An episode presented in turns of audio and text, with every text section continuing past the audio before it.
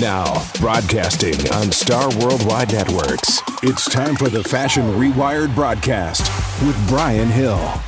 During the Fashion Rewired podcast, we chat with successful fashion designers and business entrepreneurs who share their powerful stories of success while providing real time industry tips, tools, and actionable strategies to execute today, with the goal of designing our listeners' brands for success.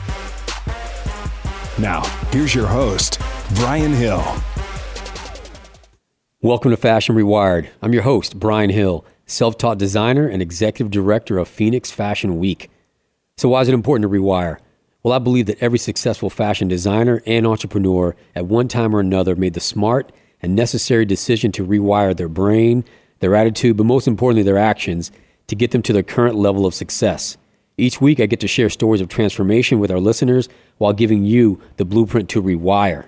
I love to open each episode by thanking the sponsors that believe in Fashion Rewired. The Custom Shop. As you know, before my rewire, I launched and ran my own fitness apparel brand. Now, today, I consult, invest in, and private label design and manufacture custom apparel for brands across the nation. Does your brand need unique, high quality lifestyle apparel like t shirts, hats, leggings, and more with your branded logo or slogan?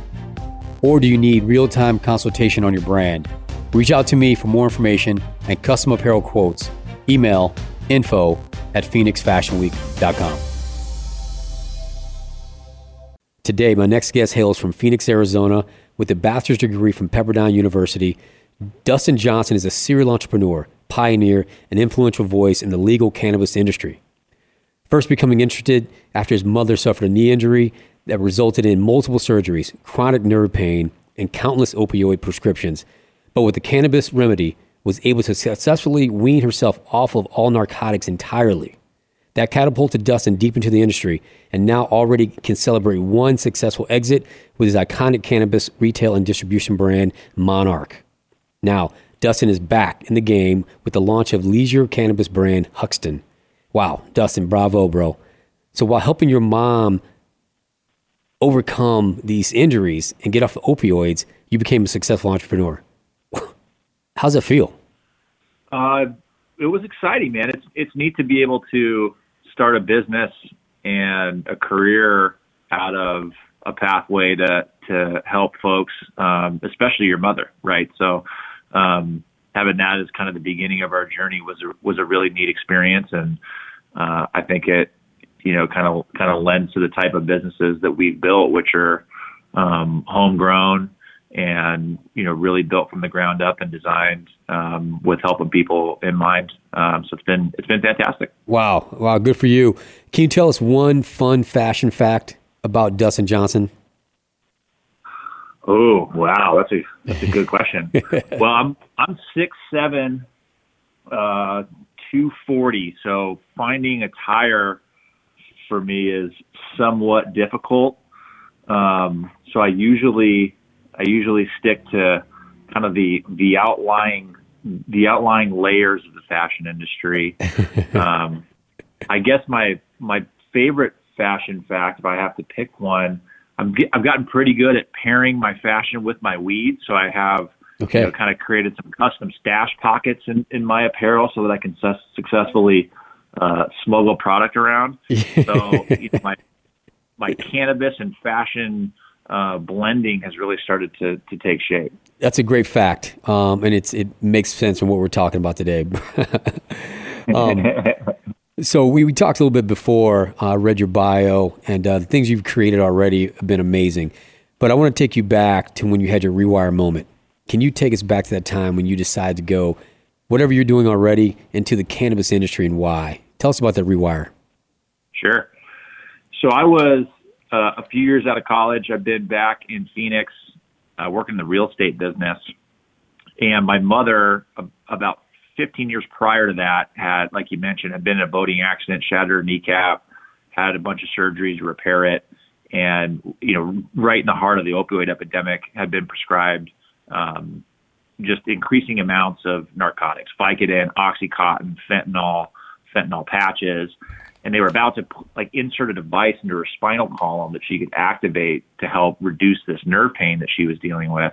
And it was kind of at that point I said, "Hey, mom, we got we got to try something different. You know, Mm. this doesn't seem to be the best move here." Mm-hmm. And so I started looking around for some alternative remedies. Stumbled uh, kind of onto to cannabis as an option, and I brought that to her and I said, "Hey, what do you think? Like, you know, let's you think let's let's try to give this a shot."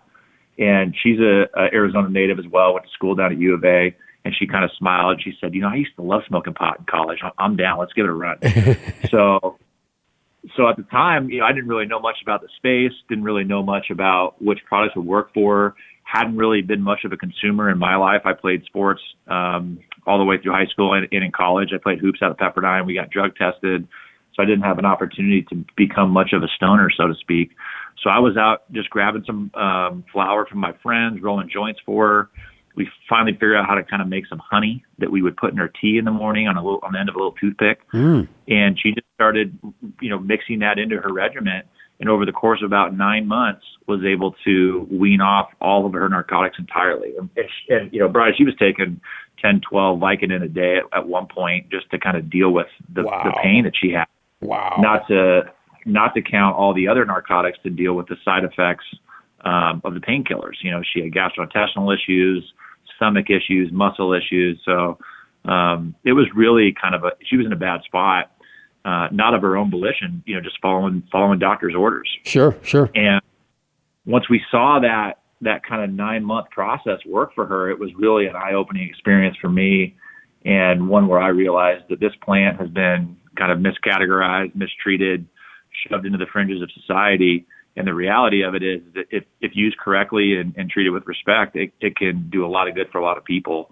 Um, and so I just kind of, you know, my, my eyes were open to the opportunities um, that this plant has to heal and help. And uh, I just, I really wanted to be a part of that. So we kind of set off on the adventure, and here we are today. Man, man, um, what an amazing story! Um, every day you wake up, um, if if anybody, you know, my mom, uh, Robin's mom, if we could do something to help them feel better, we do it. Uh, let alone it turning into a, a great business for the family and maybe legacy for your kids and their kids, right? And um, that's where you want to kind of dig into. And, and bravo for what you've done. When did you figure out that this could become a business? Um, obviously, in nine months, weaning your mom off and all narcotics is, you know, catastrophically amazing. Uh, but when did you say this could be a business?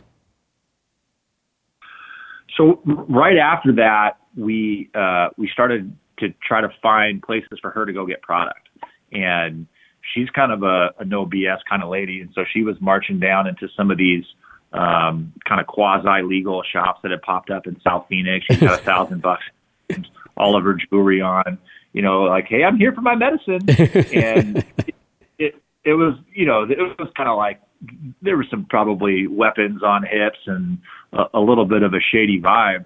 Um, and so that was kind of when I realized, hey, there's got to be a better option for people like her and for a lot of society to be able to go to a place where they know they're getting tested product. They have educated staff that can guide them kind of through the process, tell them how much to use, when to use it, you know, which strains might be effective for them, which products might be effective for them.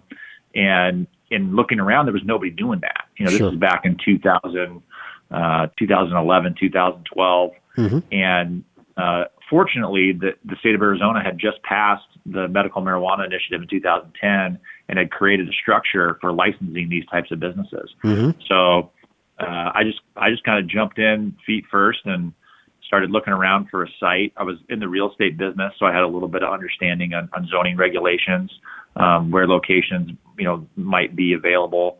Uh, we were able to find the only location in Scottsdale that worked as far as the setback requirements were concerned. Uh, we worked with worked with the owner to, to uh, purchase that property, and then I took it through the city of Scottsdale zoning process myself, which was a hilarious moment. I was I think 28 at the time, and in front of the city council, telling them I want to sell weed in their city, and I got a lot of confused looks. Um, but ultimately, they they approved my application, and um, that's where where Monarch was born. We opened up in uh, late 2013, um, and then opened our cultivation facility shortly thereafter out in Mesa. And uh, over the course of the years, we we supplied about 70% of the dispensaries with the product we produced out of that cultivation site, um, and quite a few patients out of that that retail location in Scottsdale. Wow, wow. So um, obviously, you're entrepreneur. Um, you're running the real estate game. Um, got your degree from Pepperdine, and you've got this new opportunity. So when when someone has an idea for a business, they always have to do kind of the first step. It, it seems like you went you know pretty fast. You just dove in. But but can you give us uh, the very first step when you said, okay, I'm going to make this a business? What was step one? Was it to find the right zoning, or was it to do research? What do you think the, your first step was to launch Monarch, the idea? Yeah, I I think like you know step 1.0 was just to convince myself that I was going to go be a weed weed dealer, right? Because effectively at the time that's kind of what you were, and it wasn't a wasn't a career path that I had ever envisioned. So just kind of get my mind right and thinking like, okay, uh, you know, let's let's kind of go off the the trodden path here, mm-hmm. um, kind of depart from the standard trajectory of get a degree and you know go get a job um, and and start something yourself was was a big step. But sure, then then you know right after that it was it was certainly uh, just getting a license because mm-hmm. there's there's only 120 licenses in the state of Arizona for these these businesses, uh, very limited, highly sought after, and I knew that you know, to do, I wanted to do this correctly. I wanted to do it above board. I wanted to bring the community uh, in, in, in on the process. I wanted to, you know, coordinate with local PD to make sure that our security and safety plans were being done correctly. Mm-hmm. And in order to do all that, we needed to have a license, and that license really started with the location. So, um, finding that that facility uh, in Scottsdale was was kind of the first jump. Yeah, uh, location, location, location crossed over to the cannabis world for you, right? You know it. you know it. And then it looks like you did some some good research, secured the license, uh, super important. So now you've got the location. Uh, you've talked with the, the new owner, or the old owners, and they said, "Yeah, I'll sell this property to you." You now have gone to the city of Scottsdale, and they've approved everything. Um, what was next? Was it naming it Monarch? Was it launching? What was next after you secured location, location, location? Yeah, so the the name kind of came out of this idea, uh, you know, again tying back to my mother of um, dealing with you know a, an issue and then being able to kind of move through that. And it, and it really changed her life. You know she she was a, a shell of her former self when she was taking those narcotics and really began to flourish once um, once she got onto cannabis as an alternative. Uh, got a lot of life back a lot of energy back. So we like the idea of you know a butterfly's kind of transition from from a caterpillar to a monarch um, sure. which which was where this came from and uh, a butterfly logo that we adopted um, but then it was really finding the right people because you know mm. I knew nothing mm. about running a retail business, uh, let alone a federally illegal one. Uh, I knew nothing about running a cultivation facility and growing plants. I mean, mm. I could I could kill a cactus if I'm if I'm left alone. So uh, I had to go out there and, and you know convince people to come to work for me sure. and convince them that uh, that I had the juice to to give them a career and uh, you know put food on the table for their families and um, you know, it was really, I was the one with the idea, but it was a collective effort, and we wouldn't have been able to do it without a lot of great staff, a lot of great help, and a lot of great folks jumping on board with me. I love that. You shared a clear, big vision, um, and built the right team. Uh, absolutely love that. You know, we, we know that when you do these actions, right, and you go one, two, three, and next thing you know, you're up and going and running Monarch. We also know that some uh, some successful habits come out of your rewire. Um, can you go back and tell me about a few habits that you still use now and execute today that came out of your rewire that helps you continue to succeed? What are some habits like that, Dustin? Well, I'm a I'm a big reader, and I think that research and, and studying your your craft of choice is is always important. I think no matter what you're doing, um, I think if you jump in and, and really dig in and, and, make sure you're putting a lot of energy and effort into researching, um, you know your your chosen profession, that's always going to pay its weight in gold, right? I think if people kind of just take a cursory shot at it and look at it as um, something that's just a side hustle, then you're not going to get as much out of it as, as you would as if you really dove in. So mm-hmm. uh, I, I still to this day, I'm a, I'm a voracious reader.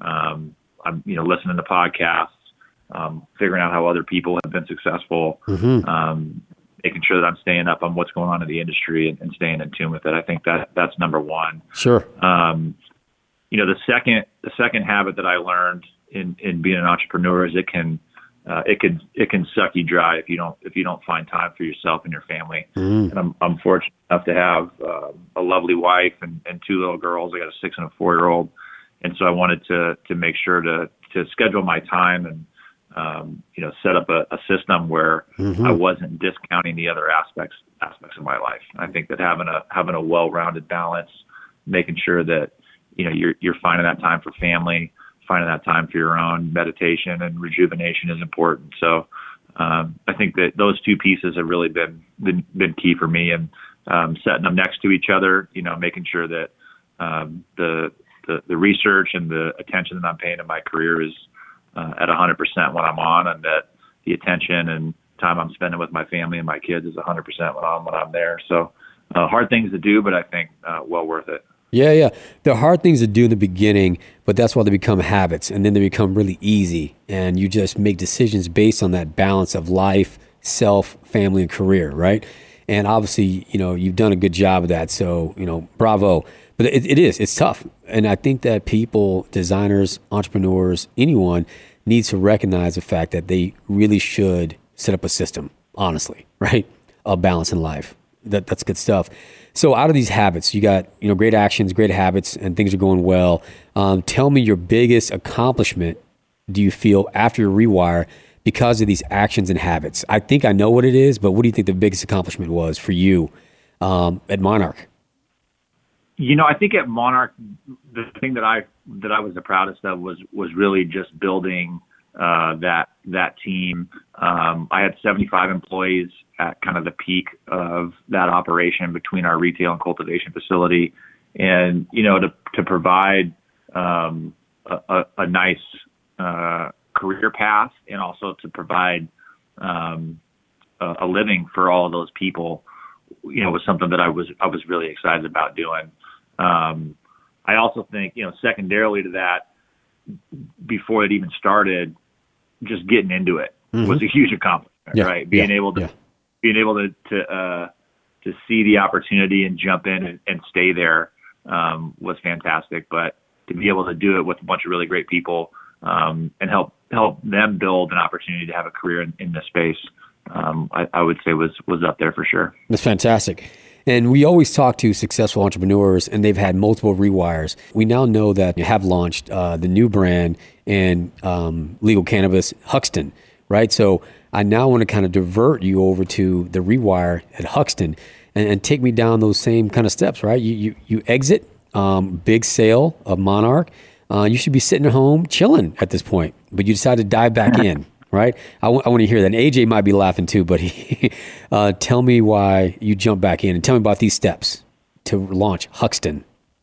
For sure, yeah. Well, first of all, I think for for um, somebody in the cannabis, cannabis industry, I have maybe a little less chill than I should. I I, I still uh, I still got too much hustle left to go sit on a couch somewhere, man. But uh, the uh, the Huxton piece was interesting. So when we were running Monarch and running our cultivation facility, what we were realizing is is nobody was really creating uh, products designed for the cannabis consumer. It was it was kind of a smorgasbord of bulk flower just being sold at the retail level um, in you know jars and you know some edible products that were doing a decent job, but nobody was paying attention to the branding, mm-hmm. um, to the brand design, kind of the real craft of, of creating a concept that could that could resonate with the consumer base. Mm-hmm. And so, you know, in looking at that opportunity, my sister Chelsea and I realized that um, there was there was a real opening for somebody to build kind of a more refined brand concept to deliver to the consumer so that they had faith in the products that they were buying and a brand concept that we could take out of Arizona into uh, a bunch of these legal markets that are opening up. Sure. Um, Arizona kind of early on in the process, but as I'm sure you're aware, you know, I think it's something like 70% of the U.S. population now lives in an area where cannabis is legal in some aspect. Wow. And I don't think that's stopping anytime soon. So, um, as more and more of these states just start getting clipped off, we really wanted to shift our focus into building a national brand. Sure. And we felt felt like we had the experience, um, you know, in, in running Monarch and running the cultivation facility and the experience in the industry, the relationships to do it. So um, part of the reason for that that sale in 2018 was to kind of refocus our efforts on on building and running that Huxton brand. Um, and we're we're doing just that. We're we're live in Arizona, uh, we're live in Nevada, Washington, just about to about to launch Oregon. Uh, we have licensing deals in place in Pennsylvania, Ohio. Uh, we won some licenses in Missouri, so we'll be launching there soon. Uh, and then we got California and Michigan kind of coming right behind it. So um, we're on a, we're on a track to, to hopefully be one of the, the, the bigger players in the space going forward. Oh, that's fantastic. So, what did what did your wife say? I want to hear that when you said, "Oh, you know what? We're going to get back into the game after the uh, sale of Monarch." Was she on board right away, or was there some swaying? She was about it. Yeah, she's she's cool. I got a, I got a, I got lucky. I got a good one. I way out kicked my coverage there. um, when I first met her, I was kind of just getting ready to, to launch Monarch, and she uh, was from Oregon. You know, very sweet. Been been a special needs educator her whole career, and so I was kind of nervous to tell her that I was going into the cannabis space in general. I was thinking that might be it for me. Um, when I let her know, she, you know, she said, "Oh, that's cool. My dad, um, he, he's a, a cultivator up in Oregon." uh, which I had no clue of up until that point. So wow. uh, I found one of one of the few that was excited about the industry, and I think that she's she's excited to see me excited too. She generally she knows that uh, I I couldn't sit at home and twiddle my thumbs. I need to be moving, and that's where I'm happiest. Um, and I think she's uh, about the brand. She she loves what we're doing. Um, and I think she's, you know, she's been super supportive all, all the way through. So I'm, I'm lucky there. Oh, good job. Good job. So um, when you decide to do something that's going to go outside of uh, Arizona, right? Um, you guys had a good job with Monarch, but now you want to take this this national kind of scale. Um, how did you set that up? Can you take me through those same kind of one, two, three action steps? Because a lot of our designers will be really good in their own backyards and neighborhoods, but how can they scale? How do they approach that? Tell me that first step you did with Huxton. Yeah, great question. So the first thing we, we did was we kind of sat back and thought, how do we take a a brand and create a concept that's going to be easy to move into other markets? Mm-hmm. If we mm-hmm. want to scale this, um, we can't. You know, we, we got to set it up from the jump to be able to do that. Yep. And um, our key focus wanted we wanted to focus on smokable flower. Mm-hmm. So our our kind of flagship SKU is our our pre rolls, which we just redesigned so we sell a seven pack of half gram pre rolls. It comes with a book of matches and now a detachable ashtray on mm-hmm. the tin. Mm-hmm. A really, really uh, sleek design. Um, a lot of energy and effort kind of went behind uh, that that concept. But we also realized that cannabis is unique and that you can't you can't produce it in one region and then ship it across the country. It's not mm. like beer mm. um, or some of these other products where you have a big brewery in Southern California and then you distribute that beer all throughout the, the West Coast.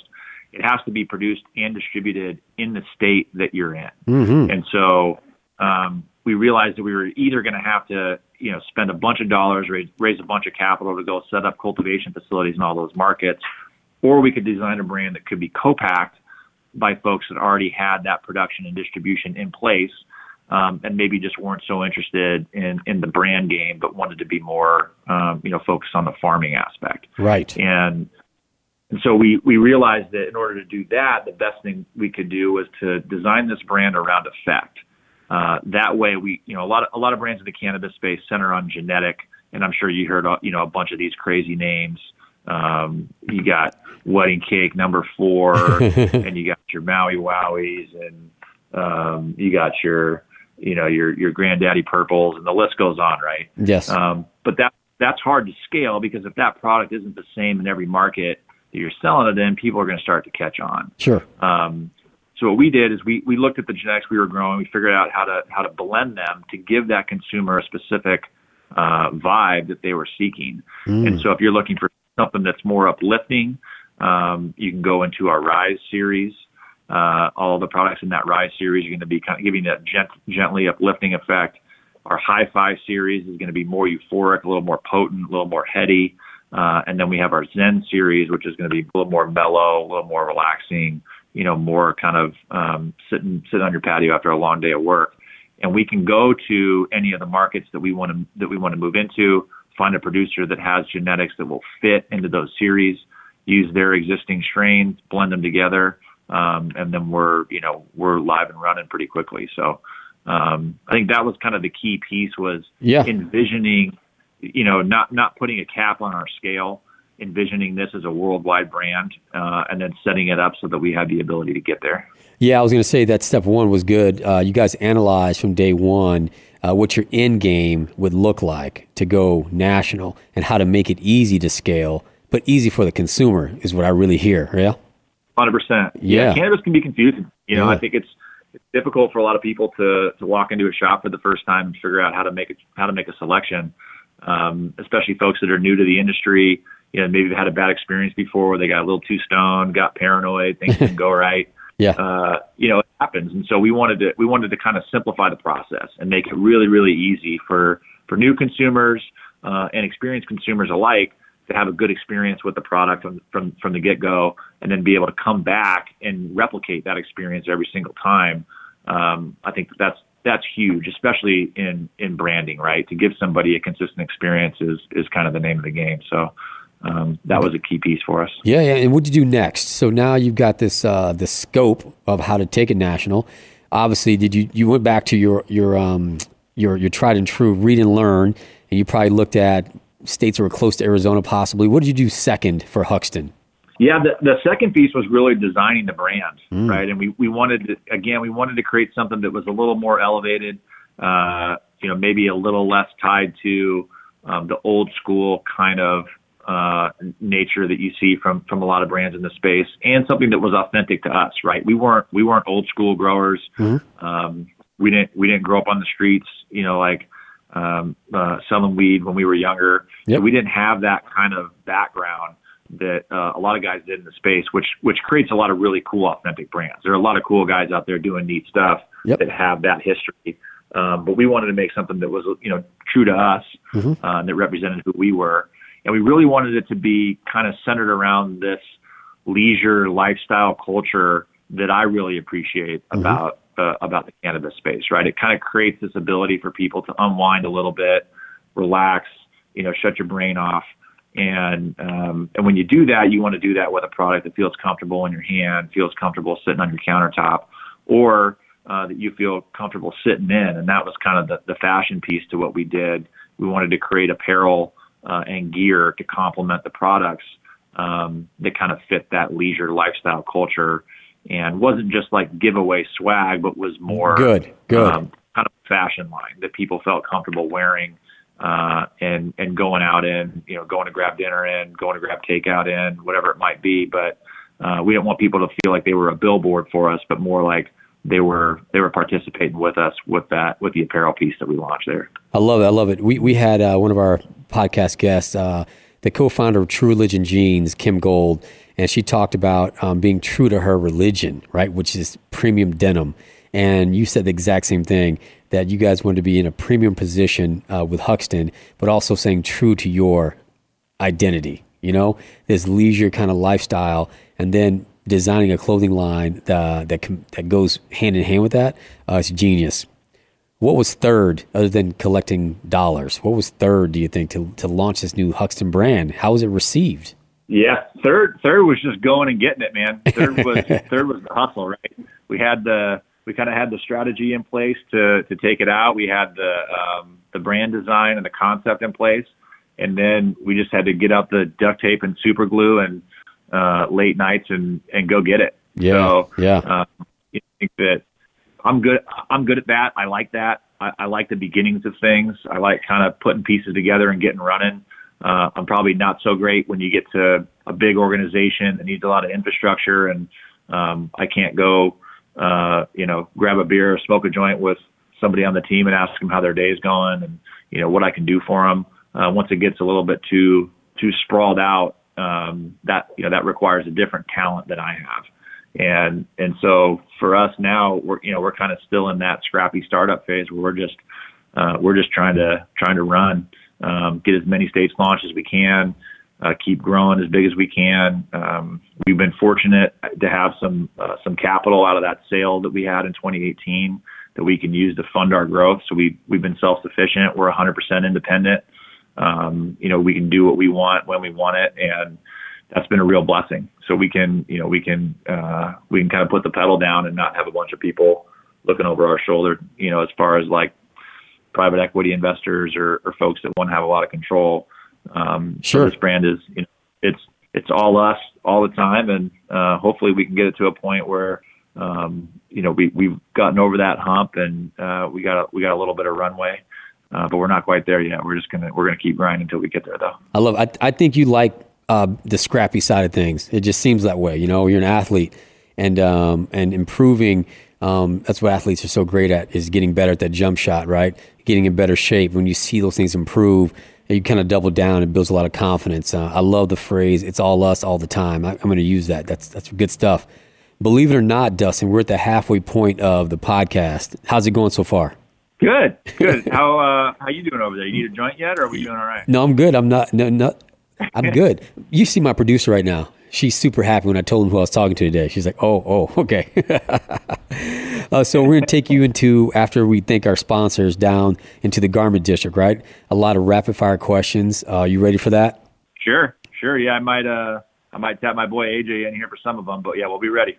you got it. So hang on. We'll be right back. Fact Each season, Phoenix Fashion Week turns away hundreds of emerging fashion designers that apply for the live designer bootcamp. This year, we created the six week long Digital Designer Bootcamp, where emerging fashion talent from around the world and from the comfort of their own home via mobile, laptop, or desktop will follow a structured curriculum online focused on the very important business side of their fashion brands. In a short six weeks, the fashion experts will teach, transform, and lay out the blueprint to build and run a successful fashion brand for 2021 and beyond. To apply, email digital at phoenixfashionweek.com. All right, we're back. Fashion Rewired, the podcast. I'm your host, Brian Hill. I'm on with Dustin Johnson of Huxton, uh, the legal cannabis brand and lifestyle leisure cannabis group that he's built from scratch, starting with an exit with Monarch. Uh, he's based here in Phoenix, Arizona, and he's been dropping all kinds of bombs on us today. It's been amazing. So, all right, Dustin, we're going to go down into the Garment District. I'm going to give you a choice. Tell me if it's underrated or overrated. That's all you got to do. Okay. Democracy, underrated or overrated? Underrated. De- democracy, democracy is the king, man. I'm, I'm, uh, I'm loving democracy. Handwritten notes, underrated or overrated? Oh, way underrated. That's that's one thing we we love doing here. Uh, Chelsea and I and, and AJ as well. Anytime we get a chance to send out a package of something that somebody's bought online, uh, we'll sit down and, and write a handwritten note and um, thank them for the love. Sick. Formal education, underrated or overrated? Uh, I'm 50-50 on that one. I'm a fan because uh, you know I was I, I had a formal education and I really appreciated learning how to how to think. You know, I don't know that I learned a lot of like things necessarily about history or math or whatnot, but I learned how to work with people that come from a diverse set of backgrounds, um, different mindsets. So uh, I appreciate it, but I can also respect uh, uh, guys that come up from the streets and, and don't have that. You know, that's that's a, a, a hard way to do it, and um, uh, I got a lot of respect for that too. Gotcha. He went 50 50 on us. Can we even accept 50 50? All right. She said, yes, we can. Social media, underrated or overrated? Oh, I got to go overrated on that one. Okay. I'm, I'm, a, I'm a fan of shutting off the phone and um, sitting out back and hanging with my kids and, you know, settling into an evening without a, a screen in front of me. So um, I, I prefer, I prefer going back to the day when, uh, things are a little bit simpler, but it's a great tool. Uh, I think it's something that everybody needs to, to utilize if you're if you're going to be out there selling things, and I understand that piece too. But personally, um, I'm I'm better off on a beach with a uh, a pre roll and maybe a pina colada. Cannabis, underrated or overrated? Oh, we're way underrated, man. We're we're on the we're on the come up still. Uh, we've been we've been shunned, kicked to the curb. Nobody thinks it's for real uh, you know, we're still federally illegal every day. Anybody in this business is out there um, selling product. They're, you know, they're they're committing an act of um, uh, or a, a crime, so to speak. So um, I think we're I think we're on the come up, though. You'll you'll see things change in the next four years here pretty quickly. Okay, websites underrated or overrated? I, I think websites are overrated. Okay. I think that you know more people are are living on uh, mobile devices and spending less time on um, on websites unless unless you're buying something. So um, I'm gonna go overrated on that one. Cool. Last one: phone conversations, underrated or overrated? Ooh, I think phone conversations are underrated. I mean, I remember, I remember growing up in the days when you know you had your, your first girlfriend and you're in eighth grade, and it was the you hang up first after you've been on the phone for like three hours. That was kind of fun. Now it's just all all text and emails, and uh, I can appreciate um, folks that want to pick up the phone and have a chat. So I'm going underrated. Okay, cool, cool. I appreciate those are good answers. Uh, the 50-50 is our first one.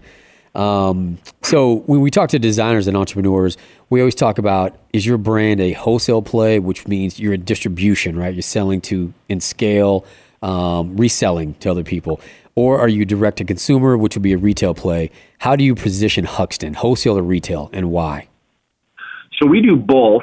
Uh, the the cannabis products that we sell have to be done through licensed retailers. Okay. So uh, uh, we have uh, co-manufacturing partners that produce and distribute those those products um, and sell them to retailers uh, across the country, who then retail that to, to consumers. Okay. Uh, our our apparel and accessories that we're doing, that's all direct to consumer. So we're doing all of that uh, through our website.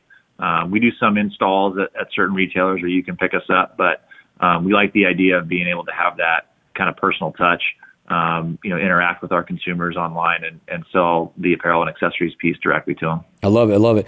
So um, when you talk about the wholesale side, when you're talking distribution to other um, uh, sites around the nation, uh, tell me about a sales platform that you use that brings in the most revenue to make that wholesale thing work. Is it, is it you know, dollar for dollars? Is it uh, a partnership? How, what what works for you best in the wholesale side? Yeah, so it's it's a little tricky for us because we have different partners in different markets and they have different uh, call it software requirements sure. that they need to use. Um, so as far as platforms, it's it's kind of diverse uh, across states. The the thing that is interesting though, since since cannabis has to be sold at a at a retail location, um, there are there are some delivery services out there for the but for the most part it's being sold through retail. What we've realized is that it's real similar to the beer and wine industry where you have to have kind of that boots on the ground, old school uh, sales call mentality. You know, you're popping into shops and, and, and trying to make a sale. Um, and we've been fortunate enough to, to, to bring on some really great folks. Our head of sales, uh, a guy named Mike Fossil, who's my twin. He's the same height, same weight, bald with a beard. My my kids get us confused sometimes. um, but he's you know he was with uh, a brand called Saint Archer for a while. They were a craft beer brand out of yeah. San Diego yeah. that did really well. Uh, and then he stayed on after their sale to Miller Coors and kind of ran the Southwest region for them. Um, and so those those are the kind of folks I think that are, are useful for us in this space because they have that that kind of that more old school platform mentality of just getting in front of getting in front of managers, getting in shops, and um, and trying to make sales happen. I love it, love it. And then same question on the retail side of things, right? What, what brings in the most revenue as far as a sales platform or approach for the apparel side, the fashion side of Huxton? I think as as far as an approach goes, we do really well and what we and we really enjoy partnering with influencers okay. or doing collabs with other artists. Okay. Um, we did a we did a collab with an artist here named Blaze for for some gear. We did like a beach towel and a tote, mm-hmm. um, some prints that that really did well. Uh, and I think that you know, that's that's kind of the the way we like to do things to kind of broaden broaden the community a little bit, bring some people in to do stuff with us. Yeah. Um, we have a really cool, uh, I'll call him our mascot, uh, a guy named the Radical Llama, who I can introduce you to at a different time. But um, he he's this he's this you know this gentleman that's part llama, part man, kind of lives up in the ethos, floating around the world, just having good times and we did a, a collab with a guy named Ty Williams out of out of Cali that did some designs for us um, and helped bring that guy to life. Um, and so, you know, I, I think that's really what what we like to do, and I think that's been super useful for us uh, so far up to this point. That's excellent. So we talked about social media for a little bit, but um, when you do have your phone on, social media wise, where are you spending your time and, and why? I mainly I mainly spend my time on two things on on social media. I follow as much as I can with within the industry, so I'm kind of focused on uh, cannabis based feeds. Okay. Um, uh, you know, I'm I'm I'm turning 40 this year, so I don't I haven't quite figured out how to use TikTok or you know a lot of these other things the youngsters are doing. So I'm I'm mainly on uh, Instagram and Twitter. I can I can figure those out. Um, but as far as followership, I'm I'm kind of following brands that I think are interesting, uh, designers that I think are interesting, artists that that I uh, you know can get inspired from, and then just stuff that's going to make me laugh. You know, I'm I'm following. I'm trying to get some humor in my life, and, and that's really about it. Gotcha, gotcha. Give us a couple of those designers that you follow. If you can remember some of their names, we'll we'll make sure we check them out. Um, yeah, I can. Uh, I can probably pull up my feed here and and and find a few of them. I don't I don't know their necessarily their names because I'm I'm trying to think through what they have on kind of their Instagram handles. yeah, yeah. Uh, uh, a cool dude that I just started following recently. Actually, our landlord tipped me off to him when he was here last time. He's like, "Hey, you got to check this guy out. His name's Josh Bask." Okay. Um, and he he does some funky stuff. Um, I'm into uh, that that Ty Williams guy that that we mentioned. Yep. Um, really dig digging what he's up to. Cool. Um, and then there's a uh, uh, a guy called or a group called Real Fun Wow. Uh, they they got some cool stuff going on. We definitely check them out too. Fantastic. I love it. I love it. Okay, cool. Um, so we're talking about business resources, right? So um, some people care about their website, e- email campaigns, newsletters. Um, what what what service are you guys using that powers your website? That's my first question. And then tell me, is that your go-to business resource? What brings you guys the most traffic? Who powers your website? And then is that where you guys get the most traffic, or is it Instagram? Tell me that. Uh, so we use yeah we use um, Squarespace for our website. Okay. We started off. We spent we, we hired a local group uh, here in, in Phoenix. Did a fantastic job for us and built like a really elaborate website with a lot of cinematography. You know, a lot of a lot of custom pages. And what we realized pretty quickly is that as a brand that's kind of evolving into a new industry with a lot of uh, a lot of moving parts and pieces, um, having something that's overly custom was a little difficult because you can't make a lot of edits to it and a lot of changes. Right. And so uh, we jumped onto Squarespace so that we could kind of control that process.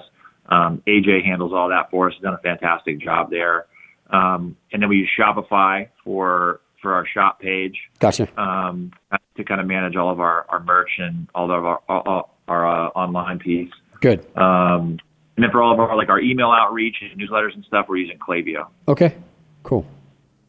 I love it. These these things really help for for young brands to understand where they should go. Because you know it is it's all these different options out there, but which one do you go with ultimately? You know. Uh, so thank you for that. Um, I'm excited about this because you're a big reader. Why don't you recommend two books that our listeners can read to succeed?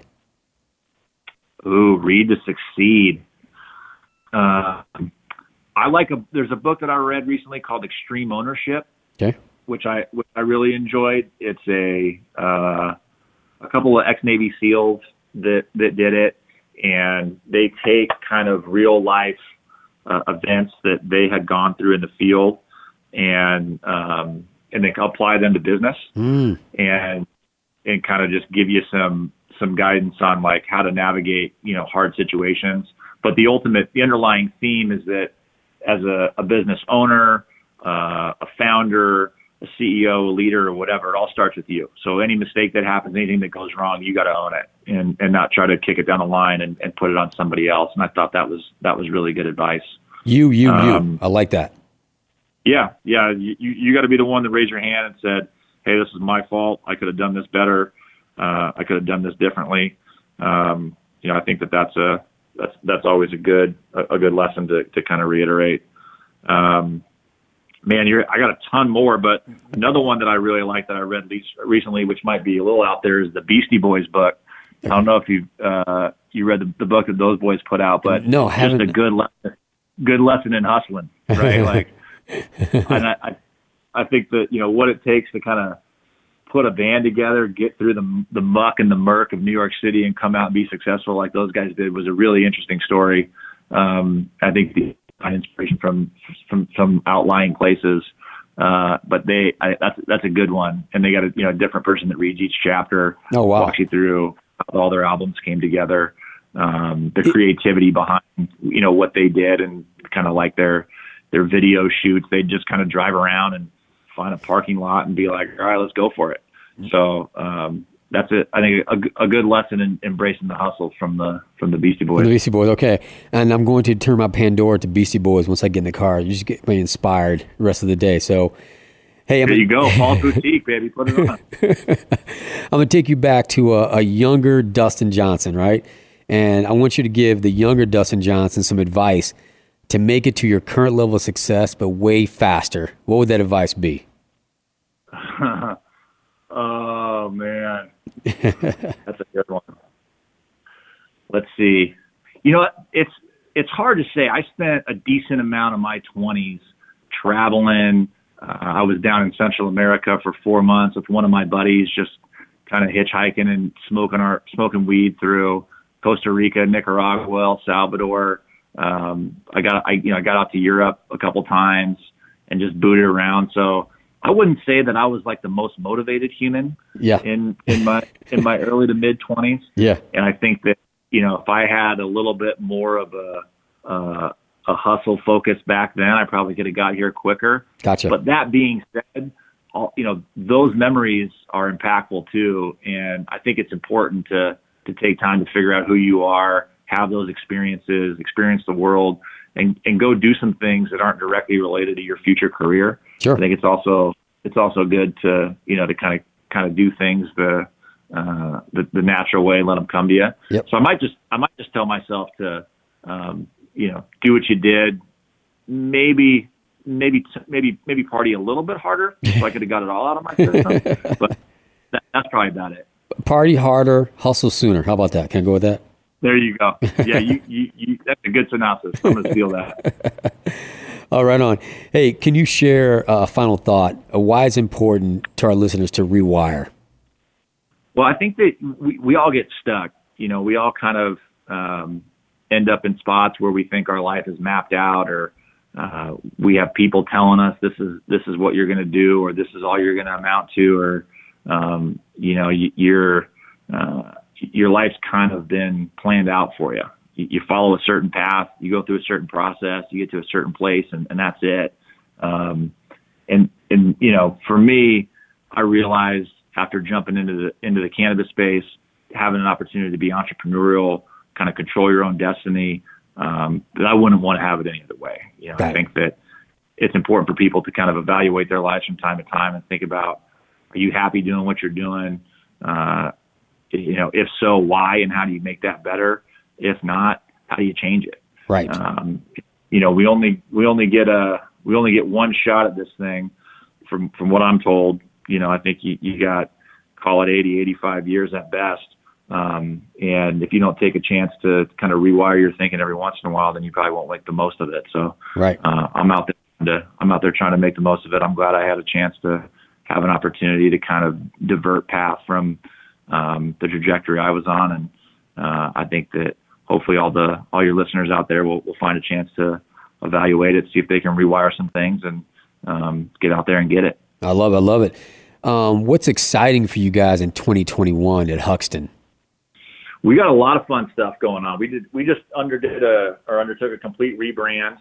So redid our fonts, redid our mark, um, redid all of our packaging. Wow. Uh, we're looking at launching uh, about four to five new states this year, um, which which I think is really exciting. You know, I think we're we're looking forward to some change in federal legislation around cannabis. Uh, Safe Banking Act looks like it's got a chance at passing, which which gives uh, gives us all some relief on uh, financing, banking, lending, um, taxation, which is a big issue. Uh, so just kind of watching this industry, you know, grow up and become a little bit more legitimized. Excellent. I think we'll we'll see we'll see some huge steps towards that this year. Excellent. excellent. How can our listeners find you, Dustin? You can find us on uh, on the gram at Huxton USA, uh, HuxtonUSA.com if you're looking for a little more information on the brand or looking to pick up some apparel or some merch. Um, and uh, you can find our boy, the Radical Llama, on Twitter at at the Radical Llama. He's a he's a hoot to follow, so check him out. As always on Fashion Rewired, you can upload a free blueprint of Dustin Johnson of his rewire. You can follow his one, two, three action steps between rewire number one or rewire number two, or just be inspired by what Dustin has already done. Simply go to our Instagram at Fashion Rewired and send me a direct message, and I'll send you a free blueprint of Dustin Johnson. Dustin, you enjoy today? Brian, I had a blast, man. Thanks for having me. I'm off to uh, I'm off to go sit on my patio, maybe smoke a joint, run around with the kiddos. I love it, love it. Hey, thank you very much, and we're out. Thank you for joining us for our weekly 30 minute podcast focused on the business of fashion. Fashion Rewired is all about the successful transformation of your mind, perspective, and daily approach to your fashion brand. Make sure you listen next week for the Fashion Rewired podcast with Brian Hill.